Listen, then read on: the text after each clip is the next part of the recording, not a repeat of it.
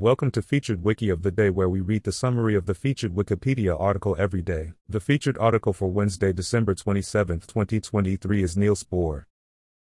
Niels Henrik David Bohr, Danish, Ni Ls Pot October 7, 1885, November 18, 1962, was a Danish physicist who made foundational contributions to understanding atomic structure and quantum theory, for which he received the Nobel Prize in Physics in 1922.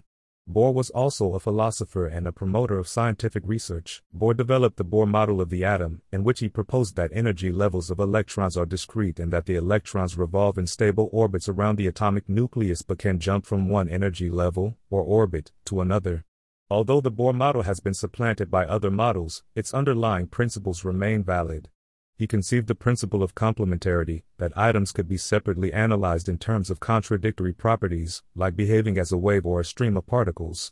The notion of complementarity dominated Bohr's thinking in both science and philosophy. Bohr founded the Institute of Theoretical Physics at the University of Copenhagen, now known as the Niels Bohr Institute, which opened in 1920. Bohr mentored and collaborated with physicists including Hans Kramers, Oskar Klein, George de Hevesy, and Werner Heisenberg. He predicted the properties of a new zirconium-like element, which was named hafnium, after the Latin name for Copenhagen, where it was discovered. Later, the element bohrium was named after him. During the 1930s, Bohr helped refugees from Nazism. After Denmark was occupied by the Germans, he had a famous meeting with Heisenberg, who had become the head of the German nuclear weapon project. In September 1943 word reached Bohr that he was about to be arrested by the Germans, so he fled to Sweden. From there, he was flown to Britain, where he joined the British Tube Alloys nuclear weapons project and was part of the British mission to the Manhattan Project. After the war, Bohr called for international cooperation on nuclear energy.